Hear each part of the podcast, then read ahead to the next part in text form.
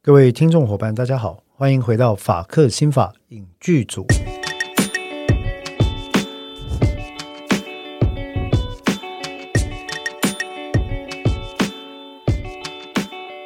Hello，各位听众伙伴，大家好，欢迎再次回到我们法克心法影剧组。那我是志豪律师，我是邓作家，嗯，那呃，欢迎邓作家哈是继续的存在这样。诶，我发现你上一局讲话讲的有点少，今天要不要多讲一点哈？上期讲很多话哎、真的我吗要讲剧情哎、真的还好啊是，那这我觉得你讲剧情讲得很好啊，今天应该让你多讲点剧情啊。那我们今天呢，一样也要针对这个呃跟司法或者心理学相关的作品呢，来做一个讨论哈、嗯那之前其实有朋友偶尔问到说，诶，我们觉怎么觉得好像你们后来讲的有一些东西跟司法心理学没有很直接的关系啊？其实我们这个节目的宗旨一直是这样子，就是跟司法有关，跟心理学有关，或者跟司法心理学有关。嗯对啊，就是三个领域，对啊，其实就是三个领域对啊了。那认真讲起来，几乎什么东西都跟这三个领域有关系啊，尤其是心理学部分。那下次我们讲金发尤物，气死大家。 Legal, legal, legally blonde，、啊、对啊，那那是那是法律剧啊，是啦，我完只全是在可以讲、啊我。只是在开玩笑，因为我们已经想办法就是讲各式各样的不同法律议题了。其实不不会啦，对啊我觉得讲起来是很有趣啦。那我相我也很相信，一路陪我们走到现在的听众朋友，他们其实都是因为喜欢我们这个节目讨论的调性嘛。嗯，那我想我们的调性有里面有一个很重要的是什么？是我们呃，我们当然会有个人看法，嗯，但是我们支持不同的、多元的、包容的各种方式的看法跟立场，嗯，这是很重要的，嗯，哦，这是民主国家开放的言论市场。成熟的理性人民所必备的一个基本基本的概念。嗯，好，开源呃开开明、多元、包容，嗯开源好像是某家奇怪的食品公司，我忘了。总而言之，我觉得这三个价值非常重要，在言论上。嗯，好，那所以呢，我们今天要讨论的是哪一部电影呢？邓作家，《登峰造极登峰造极》被送还 有洛基爬山，是，它是这一个爬山的片，我们要把它扯到法律 去。好了，不是啦，不是了，不你那个嗯登峰造极的极是全集的对集，，这是啊个全集片，对，那我我补充一下，其实《登峰造极》这部电影是二零零四年的一部得奖，我个人认为是巨作。那当年也因为这部片，我对于克林伊斯威特的导演功力大大改观，大大改观。他得什么奖？哦，这部片，呃，我如果记得没错的话，呃，希拉蕊·史旺因为嗯这部片得到奥斯卡最佳女主角奖，嗯嗯摩根·费里曼因为这部片得到奥斯卡最佳男配角奖，啊，克林·伊斯威特因为这部片得到奥斯卡导最佳导演奖。哦，这么多大奖都是大的，对，嗯哦，所以你看嘛，我这边第七十七届的 Seventy Seventh Academy 嗯 Awards，他得到了四项奖哦，这个是小制作哦，嗯，他得到最佳影片、哦最佳导影演片哦、最佳女主角、最佳男配角。最佳影片已经是最大奖了。哎，啊、那很可惜，当然克林斯威特本人他就是他就是最佳导演，不能说他没得奖啊。嗯呃他当然也是男主角。哦，那这部片呢，其实我们等于都已经讲出来他的名字了，但他的英文名字、可能很多人有所不知，它有它特殊的意义。它的英文名字叫做什么呢？Million Dollar Baby。百万宝贝， OK，好，我要先讲一件事情。不熟悉英文的朋友们、m i l l i o n Dollar Baby” 这个 phrase 并不是你可以在日常生活中用的一个名词，嗯特别是如果你对人做指涉性的讲嗯法，例如说：“嘿，我觉得你就是一个 Million Dollar Baby。”要注意哦，这是 insulting 的，嗯，这是具有侮辱性的名词。嗯，它这个词在一般俚俗语的用法，去指涉其他人是 million dollar baby，指的就是说说什么呢？嗯，哎，你这个人一无是处，家里有钱而已啦。嗯嗯啊，一无是处，家里有钱啦，就是这样而已啦。嗯，就是你是被大家捧着出来的这样，啊，你就是你就是这个哈、一无是处的的的嗯小王子或小公主啦，嗯，嗯大概这个意思。所以这是具有侮辱性的，请各位不要这样讲。好，但是回到这里，嗯我们要讨论为什么这部电影叫全集片，为什么叫 Million Dollar Baby？对，它跟拳击的关系是什么？ That's very important, and most 嗯 of the people didn't know.、如果喜欢拳击的人，一定听过 Muhammad Ali 叫阿里拳王阿里嘛，拳王阿里，穆罕默德阿里啊、他早期并不是叫 Muhammad，他叫嗯 Cassidy，、但是后来因为他呃改姓 convert，他改姓转成这个伊斯兰教嗯啊，所以他就把自己的名字改做穆罕默德，穆罕默德。嗯，那其实呢，这部电影为什么要用 Million Dollar Baby 这件事情呢？嗯，他的这个 title 应该是在致敬当年穆罕默德阿里对上，我记得有一个叫做 Sonny，哦不是不是 Sonny Rollins，他在一场战役里面，嗯然后穆罕默德是一个 underdog，他的状况是比较差的，嗯，然后他的对手呢上来有先就是因为你知道他们都很喜欢呛虾嘛哈。嗯嗯嗯上来就先讲哦，Sonny Liston，嗯当时的重量级拳王哈，嗯上来就先呛下说，你你这个小伙子这就是一个 million dollar baby 啊、嗯 t h e pretty boy，good、for nothing，对不对？啊，就是一个这个捧在手心的小王子、小公主嘛，嗯有钱而已，啊你还有什么？嗯，就呛他没实力就嘿对啦了，，哦，就是这个意思。嗯那当然，后来这个穆罕默德阿里啊，就是当时是 underdog，他后来就打了很漂亮的一仗。嗯所以 “million dollar baby” 这个词在这个电影里面，其实就是要讲一个 underdog，嗯一个状况很差的人如何在生命中奋发力争上游的故事。嗯嗯但是各位伙伴，如果你以为《登峰造极》是一部励志故事，嗯，大错特错。对，这部片看到最后，我真的是泣不成声。嗯我当年看的时候，然后我为了这部电影，我其实我看了两两次吧，嗯然后阴暗的色调，嗯沉闷的对话，嗯枯燥的场景嗯，我认为都是导演刻意精算运镜的效果，因为克林伊斯威特很喜欢那样的运镜方式，像《Gran Turismo》也是。嗯经典老爷车也是哈，嗯呃，登峰造极也是，他自己后来导的电影，他都很喜欢用那样的叙事方式，可是会带来一种生活中极度的无力感跟枯燥感，嗯，可是又却要又让你觉得生命是如此的无助跟真实，所以对，我后来很喜欢看科林伊索的电影，因为他我觉得他的导演里面有一种他对这个世界的观点。嗯，啊，像《Gran Turismo》今年老爷车那部片，我也非常喜欢。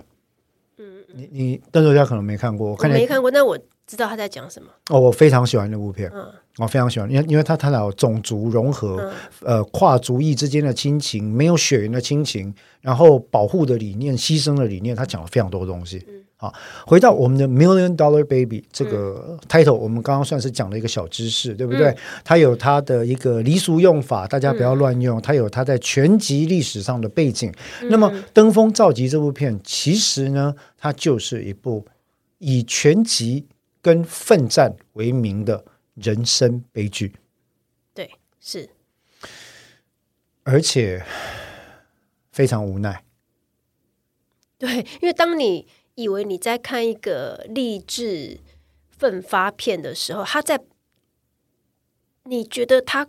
接近成功前的那一步出了一个猛很一集，对，因人为生给你他因为嗯他后来就开始一直一路往上，一路往上嘛，呀甚都都已经快要到巅峰了，巅峰前那一刻把你整个拉下来，对，就是就心情有这种感觉，其实看起来非常的难过。对，然后我必须要再三的，I I cannot say enough good things about Hillary Swank。啊，对，希拉蕊史旺在这部电影里面的演出真的是，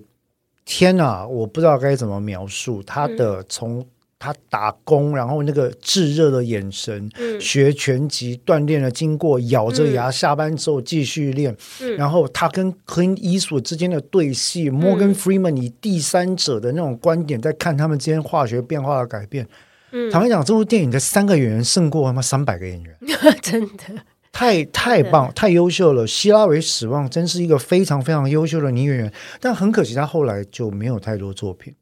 我不知道是不是奥斯卡魔咒哈？没有啦，我们之前也讲过一部，哎，对哈、也是他演的，他不是他去考法学院的那个也是他演的，对啊，嗯嗯，可是那部也不红啊，《Conviction 对》啊，啊，对啊，对不对？她演人家的姐姐嘛，对对对。对啊，还有另外一部也是啊，《Boys on Cry》嘛，那她哦早期的他电在影、啊那里面的演技也好，他的演技很都恐怖非常好对，他他在这里面的演技让我惊讶的是，他把这个女孩子一个，他演的很一有种纯真的热情，坚毅不屈。对他同时具备，但他又有一种淳朴感，我我对不会讲，对很对很很原始、很淳朴的感觉，对啊，他就是我我，所以我想当初 Clint Eastwood 在发现他之后，本来是不屑一顾的嘛。嗯，后来，因为他自己一直走，一直躲在他女儿不愿意跟他联系的创伤里面出不对来嘛，他不想跟任何人再建立情感连接，太就好像我们也理解，有些可能照顾毛小孩的爸爸妈妈，嗯在毛小孩去世之后，他会觉得说我好痛，我没有办法再养另外一个宠物这样子，嗯心态当然不一样，但是有点你可以理解哈。对那坑艺术没有他走出来的时候，后来因为这个 Maggie 去嗯点燃了他的热情，让他看到这块璞玉，对他最终接纳他了。对没想到，没想到，对一切应该都要变好的时候，因为他本来是拒绝训练女生的，他一 Yeah 开始是是女生跑来找他说：“我希望你训练我呀、啊，你相信我，你不会后悔的。对，”然后他一直拒绝，他拒绝他大概很多次，很多次，然非后常到多一直次到他甚至自己开始训练，对。后来是因为那个摩根费里曼吧，对有一天在深夜看到他还在练，对然后稍微指点了他一下。对，那到后来让他在白天在健身房的一些表现，又让那个呃这个伊这索对，对他在里面叫什么？Frank 呃，吗它里面叫 Frank，Frankie，Frankie Frankie Dunn，对，对去去愿意嗯，开始正式的训练他。对对，那我觉得连我这种只上过几堂拳击课的人都看得出来，他在里面的动作哈，从一开始就真的是猛打，随便猛打，到后来那个那个。脱出胎换骨出拳跟他的移动的脚步，真的，他可能真的有上过课， 哦，他应该花了很多时间练习，我想他不是真的上过课，你看他那个最后那个身材跟背后那个肌肉，对他的我我动相作，信他至少练半年以他上，动作很漂亮啊，就非是说常漂从亮，从刚开始他演一个不太会打的那个肢体，对，到后来他的身体的移动就变得很很漂有亮，韵律，一开始用蛮力嘛，哈、嗯后来非常有有有韵律这样。对，那这部电影其实它的剧情是讲什么呢？来，我们请邓作家简单的跟我们讲一下。哦，他从那个呃摩根费里曼的他的这个人称，他做从 narr narrator，对不对？他做叙事者、嗯毕旁竟白者啦。毕竟他有高 voice， 哎，神之声哈，我神们之的声 Morgan Freeman 他用他的神之声他在美国娓哎有娓道来。他在美国有神明的声音支撑， ，Yeah，God's voice 啊 God's ，Morgan voice， Freeman 哎对， 他就讲说，呃，一个本来刚开始不愿意收女学生的一个教练，而且肯伊索另外一个嗯很特别的地方是，他从来不讳言检视自己作为美国白人男性的种种偏见。种族偏见，他电影也讲、嗯自己，他都用自己来演那个有偏见的人。嗯，性别偏见，嗯性别偏见、种族偏见，然后年龄偏见，他全部都用自己来讲。所以老爷车还是这样子嘛。对对，把自己演成一个孤僻老头。孤僻老头，然后充满了种种偏见，但内心其实是柔软的人。对，那我觉得这是另外一个值得我们深思的一件事情。嗯，那啊，那他刚开始他一个最得意的学生，他训应该算是他训练的拳手是一个黑人嘛，对不对？嗯哼，那后来呢，有一他一直劝他说：“你再打个两三场，马上就让你打冠军赛了，拳王、拳王赛了。”嗯，后来那个黑人就是在零拳王赛之前吧，不知道几场，就哦跟他说：“太细了哦，太细了哦，啊不好意思作家不好意思，哎，不好意思太细了，太好细好，了。哦谢谢你主持我。反正后来这个人就跑了啦。哎。哎，他跑了之后，他就顿时觉得说，哎，怎样？他他就是有点心里很有很很那就惆付怅。诸东流对嘛啊，对不对？我的徒弟背叛我啊，对，刚好这个时候小女生，她也不是小女生，她她来了，女他孩是子个来了 waitress，对，她而是且一个看就是被伊索形容为乡下人的那种 waitress 对。他们家出身的确不好，贫苦。然后 Maggie，Maggie 对，那个好像他们所谓叫做 white trash，对不对？这个字，各位也不听众能朋乱友用不可以讲 哈。这个我们在节目里面提，是因为在那个电影里面，他们自己可以这样讲。对我们不是那个文化，不是那个种族，不是那个族裔的人。Million Dollar Baby 跟什么什么什么什么 Trash Redneck 这种话都不是我们可以讲的是。我要再三跟各位强调，她就是一个出身中下阶层的女生，对，认为她对拳击有天分也有热情，后来想尽办法让这个教练接受她了，受过她的接受她的训练之后，没想到她的天分出乎她意料，就是她每一场几乎都在第一回合击就倒，把对方击倒哦，是击倒的那种。那他有曾经他有劝他说，你不要在第一回合就把对方击倒。然后他里面还有个小动作，就是他又击倒对方，然后回头看他也做了一个耸肩的动作，就是、嗯不好意思，没办 法，我也不想，好不好？对，然后他就这样子一路打到了快要接近那个拿拳王了。嗯哼他那个他那个量级的拳王了，应该是中呃不对中青嘛，对不对？嗯有，点忘了。对，对这中间他们当然在训练的过程，他们中间彼此已经又开始有了那种呃，除师了徒情谊，除了师徒之外，渐渐有一点类类似父女情谊了。嗯因为他曾经带着教练回去看他妈妈，嗯哼，然后他很高兴的跟他妈妈说：“你看我我赚钱了，我可以帮你买一栋房子。”结果他妈妈的反应是：“我有叫你买给我吗？”嗯你买了房子给我之后，我怎么领救济金？你有想过吗？你在做事情之后，你有为我想过吗？所以他其实被他妈妈这样呛之后，他很伤心。这个时候，他对了他教练，对着他教练说了一句话，他说：“我觉得我没有任何人了，除了你之外。”对，对，他就讲出了这句话。所以这个这个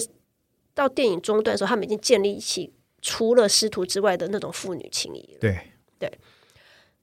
也就导致后来他发生事情了之后，他的教练非常的痛苦。要发生了什么事？好，他在要拿拳王赛的那一场的时候，他的对手是出是是现任拳王，然后是出了名的喜欢用脏小手段，脏手段的、的一个女生。 yeah,，she's a dirty fighter，那其实他们在打的时候，他就已经在就已经在出一些脏招了啦。譬如说，他已经结束了哦、他倒在地上的时候，他还在冲过去补他一那拳叫。sucker punch 啦，套怕啦，对，对啊，那发生意外的那一个是他，好了，不这不用想太细，总而言之发生意外了，他发生意外对，了。这个意外导致他的肢体瘫瘫痪痪，瘫痪。嗯好，瘫痪的程度是他连呼吸都没有办法自主，所以他下半辈子就只能躺在床上。 OK，好，对，到这里就好了。是好，那在这个情况底下，当然 Maggie 跟 Frankie 跟呃 Eddie，Eddie 就是那个助理哈、助理教练，嗯啊、他们三个就面对了很痛苦的状况嘛，嗯已经建立了师徒关系，三个人之间的互信，光明的未来在一刹那之间灰飞烟灭哈、嗯面临接下来是无止境的痛苦，嗯，比起肢体上的痛苦，对 Maggie 来讲更严重的痛苦是她该如何自处，嗯，二十几岁，宛如新星一般，刚刚冉冉他上里升，面30三30嘛哈四三十五，也很年轻对，刚刚上升的人生，嗯现在变成剩下来还有三五十年要在病床上度过。对，好，所以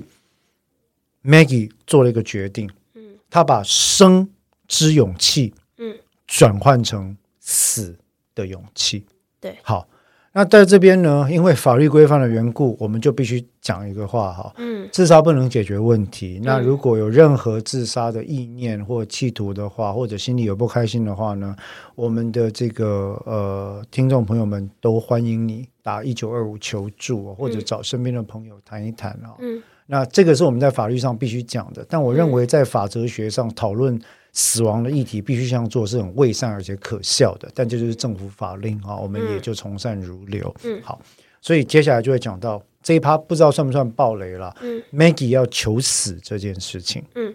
我想这不算暴雷，因为是本剧的核心嘛。对，好，那在这件事情上，我刚刚讲到一个概念哈，我当年二零零四年在看完这部电影之后啊，大受感动。嗯，大受感动的意思是说，以前中文里面我觉得有一句很腐烂、很白烂的话，叫做“死有轻于鸿毛，重于泰山”了。嗯，啊，听很多你就觉得说讲这句屁话嘛。嗯好可是，在看完这部电影之后，我觉得他比较适切的讲法是，或许人类的勇气在某个层面上，以最纯粹的方式，可以表现在生跟死两件事情上。生是在如何艰困的环境，我都要想尽办法存活下去，为了我所珍视的某个目的。嗯而死是在如何艰困的环境，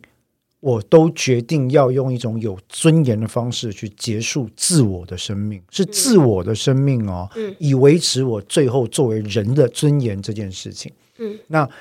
以这两个观点来讲，本片就在讨论勇于求生、奋力求死这两件事情。嗯，那在在这个电影里面，其实，在刚刚你提到就是意外发生之后嘛，嗯里面有一段剧情哈、哦，这不是一个血腥的影片，但里面有一段剧情，就是光想你都觉得很痛苦的事。嗯在病床上，因为全身瘫痪，无力可施，对不对？嗯连呼吸都非自主状态嘛。这个 Maggie 的精神强韧到什么地步呢？因为他们他们也问过医生说有没有可能复健啊、手术啊什么哈，因为我他们相信 Maggie 的精神是只要有一线希望，他一定能够透过各式各样的可能性让自己站起来嘛。嗯，医生就斩钉截铁说这个没有可能。嗯，好，好，那所以在知道之后，Maggie 做了一件事，因为他当时最糟糕的情况是他连夺走自己生命都没有办法，对对，他手抬不起来，不能把自己呼吸管拔掉，嗯他瘫痪了嘛，嗯，所以他用他仅剩的力气决定咬自己的舌头，嗯做一个自杀的手段，也是一个维护自己人性尊严的手段。对，那我我在想这边，我不希望大家误会，就是说我们的呃 podcast 当然绝对不可能去鼓励任何人做出伤害自己或者是杀害自己的行为。嗯，所以我们刚刚才会念那段警语嘛，哈嗯除了法令之外。但是这背后的哲学意涵，这件事情是你会看到 Maggie 对于生命的热爱这件事情，嗯迫使他做出了这样的决定。嗯，那我们会看到很多人从，尤其是从事危险行业的这些人，嗯，他们会为了对生命的热爱，包嗯括自己跟他人生命的热爱，而做出对自己有危险的决定。嗯像很多执勤在第一线的警察同仁、嗯消防队的同仁、军队的同仁哦，这些士兵等等，他就是为了保护更多人生命，所以他会自己去做牺牲自己生命这件事。嗯，这是基于对生命的热爱所做的事情，只是在嗯本片里面，他用一种比较具有争议性的方式来呈现。对，这是为什么我们在讨论到对生命的热爱这件事情，有时候它的呈现方式不一定都透过求生，嗯。也可能透过求死。对，其实他最后那个那个做法，其实就是来自于一个很强大的意志，也就是我不能没有尊严的对。留在这里而，且他并不是在意外发生之后，他在他其他其实这边把他的心境处理的很好。他在意外发生之后的第一个反应，居然是跟那个助理教练说：“呃，你你帮我跟教练说，我很抱歉，让他失望了。”我、哦那段非常心酸对。，然后他其实他其实这在卧床的这段期间，他一直是还要保持着一种某种程度的乐观，他还会跟教练互相开玩笑、互亏，嗯，都还都还在谈笑，然后，然后对那里面有一段很心酸，有没有？他卧床之后，嗯，家人终于来探访他因为了，一直避一直避不见面呢、啊，对本来不见面嘛，对啊哦家人终于来探访他了。那家人来探访他之后呢，是在什么时间点呢？他家人先拿他赚来的钱，去迪士尼跟环球影城玩了一趟，嗯，之后顺便过来看他。对，看他呢，不是自己来，带了一个律师。对，因为家人只想讨论一件事情啊，你那些财产要怎么移转到我们这边来？啊嗯，非常非常的令人心酸。那当然，这个时候他也没有逆来顺受，我觉得这一幕很好，他的精神是不逆来顺受，他就说：“嗯你们给我滚出去！嗯啊，要不然你我要不然的话，我就就去告发你们滥用福利或呃诈领福利这件事情，福利金这件事情。嗯好，出去之后，然后你会看到，除了你刚刚看到，你刚刚讲的，他对 Maggie 对于他教练的那种热情，嗯，对生命的渴望之外，慢慢慢慢，他开始往下坡走的时候，就是那个热情跟乐观无法持续的时候是什么时候呢？他开始发现自己因为长期卧床，嗯，长了所谓的褥疮，对，要挖掉，要要截肢了，他后来然后截肢，最后呢坏血要对截肢。我觉得到那个时间点，他应该是认真的想过这件事情了。对，然后那一段，我觉得哦，他在病院里面那一段，我真是看的时候，很佩服他的，对，就是他他他把一个人的面对困境的心态描述的那么的完整而细致，对，他在追寻他梦想的时候的那个心态，突破困境的心态，以及他现在被身体残缺受到困境的心态，他嗯要突破困境的心态是一致的。对对哦，那所以像在这样的状况之下，最后他终于决定要开口，嗯，因为他嗯决定要开口，请他的教练，嗯，说你可不可以送我上路嘛？嗯，啊，他教练吓死了，啊嗯怎么可能我做这个事情呢？好、那为了证明他的决心，嗯，他嚼舌嘛，对，他说你不帮我，我就用我自己可仅有的可以我动就的嗯用我剩下的力量自己处理自己嘛，啊、而且他尝试不止一次，对然后他们每一次都急急救他，对，然后最后他的教练同意了，他看他这样子，他他自己也太痛苦了，非常痛苦对啊，啊教练同意了，然后嗯，帮他打进了这个肾上腺素，减轻他的痛苦之后，然后拔掉了他的呃呼吸协助器，他我记得他教练在，因为他很痛苦，他没办法做决定，嗯，就心里很很挣扎，跑去问了一个神父，就是他一一直以来很熟识的那个神父，他说我我该怎么办？如果我让他继续这样活着，是杀了他，但是如果我帮他做这件事情，我是犯罪，嗯，对。那我觉得当一个人爱爱到够大的时候。我觉得他后来选择了好，这个罪在我身上，我不能让你受苦。是，对啊，所以确实会有这样的情况，所以。呃，这个案例其实在，在我们在讨论司法心理学的领域，就会延伸到我们常看到的两个问题了。嗯第一个问题就是所谓的，有些人把它叫安乐死这件事情啊，例如说，嗯，前一段时间在我们台湾啊、国内有有一些长辈啊、艺术大师啊，嗯他似乎是因为呃久病失去了认知能力，嗯那害怕看到自己完全失去认知能力，无法创作、研究、教学之后的状况。嗯，啊，呃，他似乎是决定呃取走了自己的生命。嗯，好、啊，那是一位艺术大师，国宝级嗯的台湾艺术大师啊。那当然，这个是令人不生唏嘘的。嗯，对。那所以其实就是说，关于这部电影告诉我们一个很重要的议题之一，就是说人有没有权利取走自己的生命？嗯，在这过程里面，如果要求人家协助的话呢，嗯，对方会负上什么样的责任，或者需不需要负上什么样的责任？像这部电影里面，Frankie 很清楚啊，他跟神父讲的啊，我如果帮助他，我就是犯罪啊。嗯事实上，在台湾也是哈、我们在台湾确实，如果有人有这个自杀意念，那其他人协助他的话，在刑法上会触犯所谓的加工自杀罪，哦，叫做加工自杀罪。就是别人想要自杀无能为力，那你帮他自杀，嗯啊啊、受人嘱托得其承诺，嗯然后去把他的生命夺取的状况，这叫加工自杀罪。嗯，好、那如果今天甚至对方已经完全失去了，像我们在台湾有时候会看到一些长照悲剧，嗯呃，长期在旁照护已经是失智或者完全失去认知能力，或者是植物人，或者是脑性麻痹孩子的父母亲或子女，嗯，最终不堪。那个不堪哈、不是单纯为了自己，他最终都是觉得说，如果有一天我走了，那他怎么办？对啊，对，所以他决定把他的照护对象的生命夺走。嗯，啊，那这个情况其实就是像这个呃电影里面 Frankie 所做的这件事情。嗯，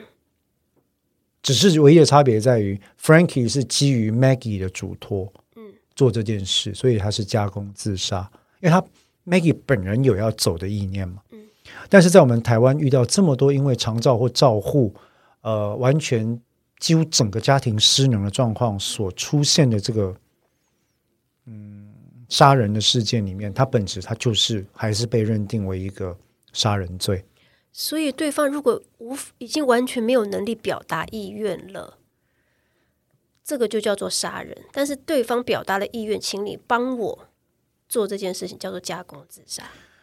对，两者会有这么大的区嗯别，主要的就是因为我们在讨论到生命这件事情，它是一种法律上所保护的利益嘛。嗯所以我们叫做生命法益，对不对？嗯那这个生命法益呢，当然在很多宗教里面认为抛弃自己的生命法益这件事情是完全不能接受，嗯是甚至必须要下地狱的惩罚的。嗯可是，在法律上，当然也绝对不鼓励这样做，嗯绝对不鼓励轻视生命的价值。有些国家的立法里面，自杀是一种犯罪，所以自杀未遂嗯是要接受刑罚的啊。但是呢，大部分国家都会认为自杀就是对于生命法益的一种抛弃的行为嘛，嗯对不对？所以自杀那个人就算了，他没有侵害到任何其他的价值，嗯，啊。但是呢，帮助他做这件事情的人是要接受刑法的制裁的。嗯，好。可是我们在看到这件事情的时候，法律利益，法律利益，我们都只讲法律的利益，生命是一种法律的利益，那人性的尊严是一种法律的利益吗？嗯要不要保护呢？嗯德国基本法第一条开宗明义就讲，人人性尊严、生而平等，要加以保护。嗯人人的人性尊严是平等的嗯，要保护。好，那如果尊严这个事情才是人类与其他万物有最大区分的地方的话，那尊严这件事情是不是重要的？嗯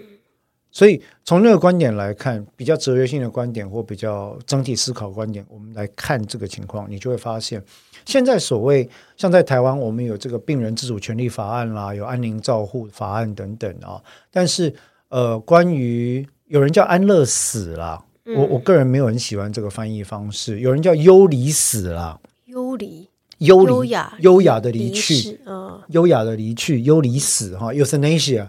呃，安乐死、幽离死，有人叫尊严死啊，等等哈、那我认为，其实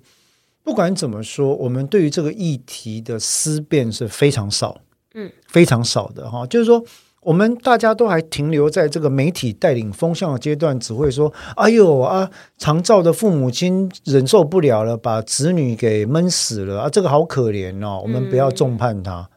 那这个思维是不够的。如果台湾希望成为一个更进步的国家、更文明的国家，我们的公民教育应该真正去探讨生命的价值是什么，嗯尊严这件事情有多重要。但是我都知道，我这样讲一定会被骂。如果你今天在国中或者高中去考一题申论题，叫做“请以安乐死的法令架构分析，探讨人性尊严在法体系之内的地位”，作为公民的考题的话，绝对被屌死。嗯我跟你 guarantee。可是这样的思辨，我认为对于中学以上的孩子们是必要的，因为那是让他们做好公民的第一步。你要思考生命的本质是什么，你要思考生命的尊严是什么，你要思考它的意义是什么。没有答案，可是思考跟提问这件事情，从来就不是为了答案。所以，当我们在探讨这些事情的时候，我们今天透过这一部登峰造极。我今天为什么讲的这么激动？是因为我对这部电影实在是太有感情了。那尊严这件事情真的很重要。嗯嗯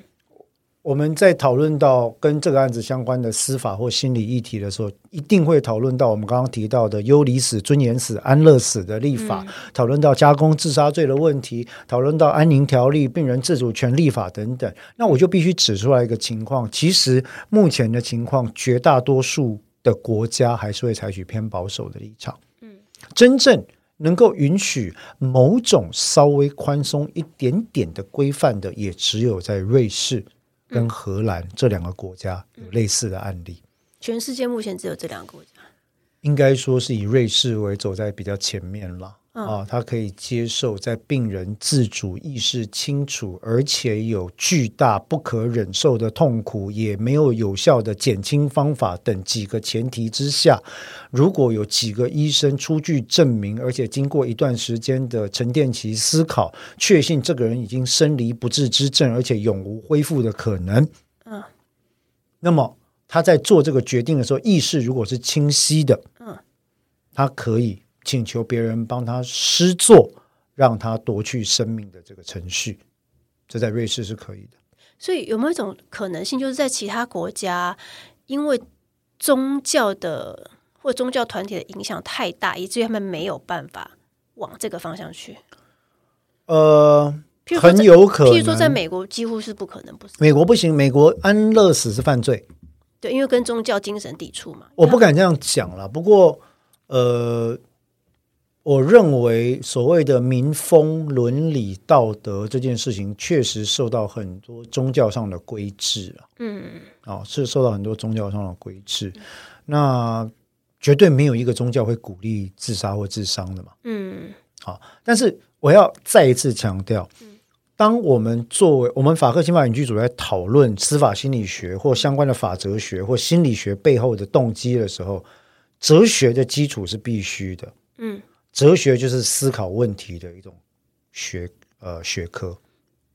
问题对跟问题背后意义的学科因。为当生的尊严已经没有了，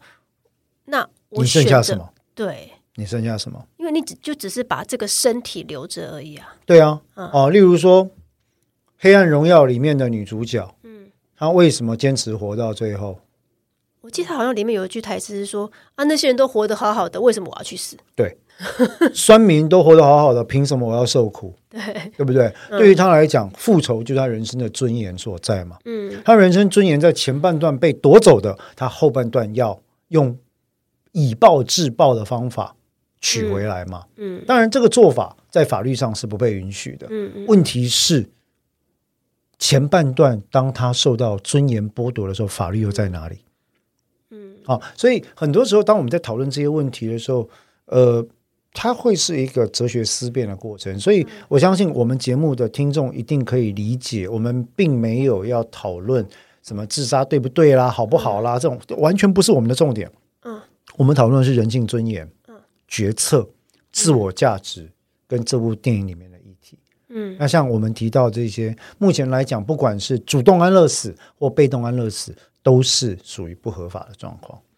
那唯一合法的，现在各国是一个叫 DNR，啊 DNR 是什么？呃，陷入昏迷之后不再实施心肺复苏措施的预立易主。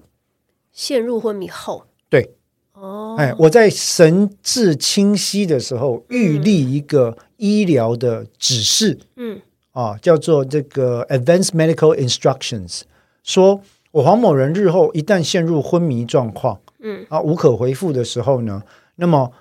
不要给我用这个积极呼治吸疗嗯维生措施，或者是积极的救助措施，不要 resuscitate，呃，不要复苏我的呼吸，可所以是在这个当事人的意志还清醒的时候做下这样是一子个。另外一个是某些国家的法律，包括我们台湾在内，也准许最近的亲属代替做这个决定。哦，就是我们有时候 DNR 会看到在医院有时候哦家属要不他要会啊签签 DNR，签放弃放弃急救同意书啦放，弃急救同意书哎，？放弃急救同意书啦，简单讲就是这样了。对，因为现在很多很多人选择说，我不要插管，因为插管就是让肉体继续继对啊续在那里。对啊，好对，那当然这些都是非常严肃的议题了。嗯那以我们在讨论呃法律跟心理学的观点来讲，我们势必就会看到，必须要去看到人的尊严价值是什么，法律怎么看待这件事情上。嗯那很可惜的是说。我讲的可惜，并不是采取要或不要的立场。嗯，我想邓卓要很清楚。嗯我讲的可惜是说，我们在台湾对于思辨型的议题，大概都不敢碰，也不愿意碰，也不会让年轻人去碰。嗯嗯这是一个很重要的议题啊，因为跟生命有关嘛。啊，那在这部电影里面，其实就很大胆的直接挑战了这个议题来做讨论。那你觉得你喜欢这部电影，除了它里面这个关于生的意志、求呃死之意志，还有什么其他的？我觉得，呃，整部电影是一种，你知道，有时候你有没有露营过？露营有我我以前在露营的时候，我我们都会有萤火。我最喜欢的萤火，有些时候并不是它燃烧的最炽烈、最光明、最炎热的那一刹那，而是在它奋力燃烧过之后留下的余烬。嗯嗯那个余烬看起来是很美的，为什么？那是我燃烧过的证明。哎哈，这部电影对我来说，它在讨论的就是我燃烧过的证明这件事情。对我想起来，他最后在劝那个教练帮他拔管的拔拔掉呼吸器的时候，他有讲，他说：“嗯、我已经经历过了，就是我我我活过，我活过了，就是我，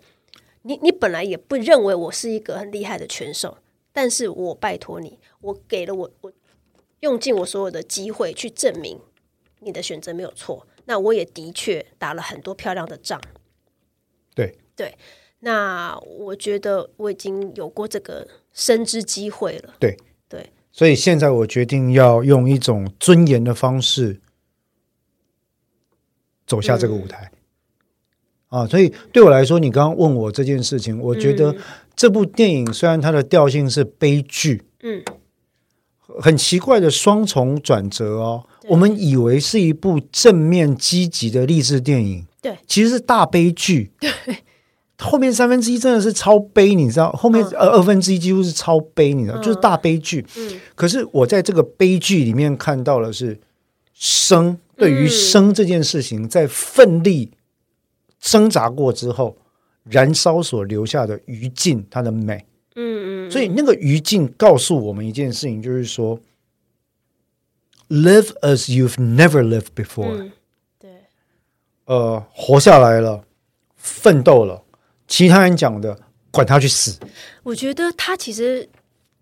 我刚才想到，我觉得他他的这一段对教练来讲，也给他带来了一个新的第二个生机，对生命，对，他又活过了一次。因为 Maggie 证明了，并不是你唯一的亲人对你 shut down 之后，你嗯的世界就此关闭了。可能在这个世界上，在另外一个 diner 里面，还有另外一个 Maggie。对，然后他其实证明他其实有付出爱的能力，还有，所以他后来那个谁摩根费里曼写信给他的女儿，就是说我只是想让你知道，你爸其实是一个真正是个什么样的人。对对，哇所以那你个爸真的是是有有能力去给出情感的人。是对他，当然电影里面没有交代为什么妇女适合啦，不过应该也、就是、也不需要了。对啊，我就不需 There 要 are So many reasons, 对 right？、啊但是我觉得这部电影真的是，哎，最佳影片当之无愧。我当年真的是看了觉得哦，好好看！天啊，然后他他里面怎么处理那个教练的悲痛的？他用我记得里面有一段是他去骂那个摩根费里曼，他说都是你，都是你叫我去训练他的。然后摩根费里曼就有点一头雾水说，因为你带他走进了我的心房，对这都要怪你。他用愤怒表达他的伤心。对对，所以呃，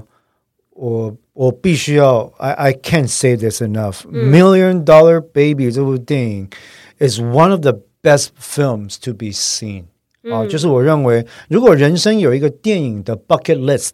死 Mm. 前必看百大电影的话，这部电影一定在我的清单上面。This 他 is so 评价好 good 高。我我对我这这部电影真的非常好看。嗯，而且我就跟你说，三个演员激荡出了火花，可比三百人的大军啊！然后整部电影它就是双重转折，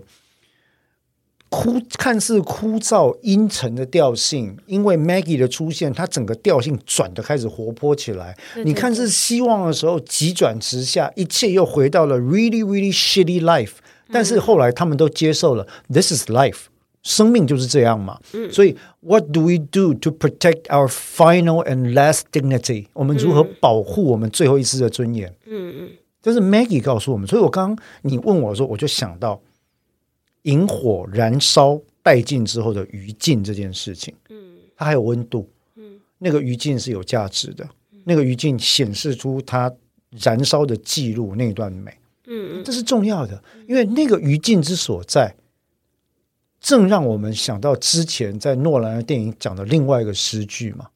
：“Do not walk gently into the good night。”嗯不要循和的、驯服的走进那良夜里面。嗯嗯作为燃烧、作为愤怒、作为情绪的燃料，这件事情有时候它是一种尊严的反应跟表现。我记得 Maggie 里面有讲到关于 fight 这个这个概念，嗯，就是呃战斗，战斗或者是争取。它里面有一个台词说：“呃，I will find my way out，我会尽力的去。打出一片天，打出一条生路”。他说：“对，这个 out 是指深入，但他在他卧床之后，他讲这句话，意思是我会自己找。离开躯壳的方法，对，对我觉得这个要靠意志。那完全是意志。而这部电影，坦白讲，虽然是悲剧，我一点也不认为这部电影的重点是在鼓吹安乐死或者自杀。嗯，相反，那时候你知道这有个争议吗？科恩·伊素的电影常常被人家骂，啊什么是哦嗯种族歧视啊、沙文主义啊，哈，这部电影当时在美国曾有个争议，就是说，你们这部电影拍成这样是在鼓励自杀吗？No，嗯，完全不是。这部电影歌颂的、讴歌的是生的力量，而不是死的力量，还有人性的尊严这件事情。对，不了解这一点的人，真的应该看一百 遍，因为他没看懂。是真的没看懂啊！I'm so sorry they did not understand. But Million Dollar Baby 有三个超一流的演员，极度优秀的火花，嗯非常棒的的一个剧本，嗯，然后也有很好的、很适合这部电影调性的配乐跟运镜，嗯嗯，非常非常优秀的一部电影。他嗯好好，那我想，哎，刚刚最后邓作家还有话要讲吗？没有，我本来是想想说什么？想是想说，当年人家得最佳最佳影片是有得最佳影片的原因。哦，绝对有这部电影，我认为完全是实至名归哈。对，呃，对照后来 Oscar 渐渐泛政治化这一点来讲，嗯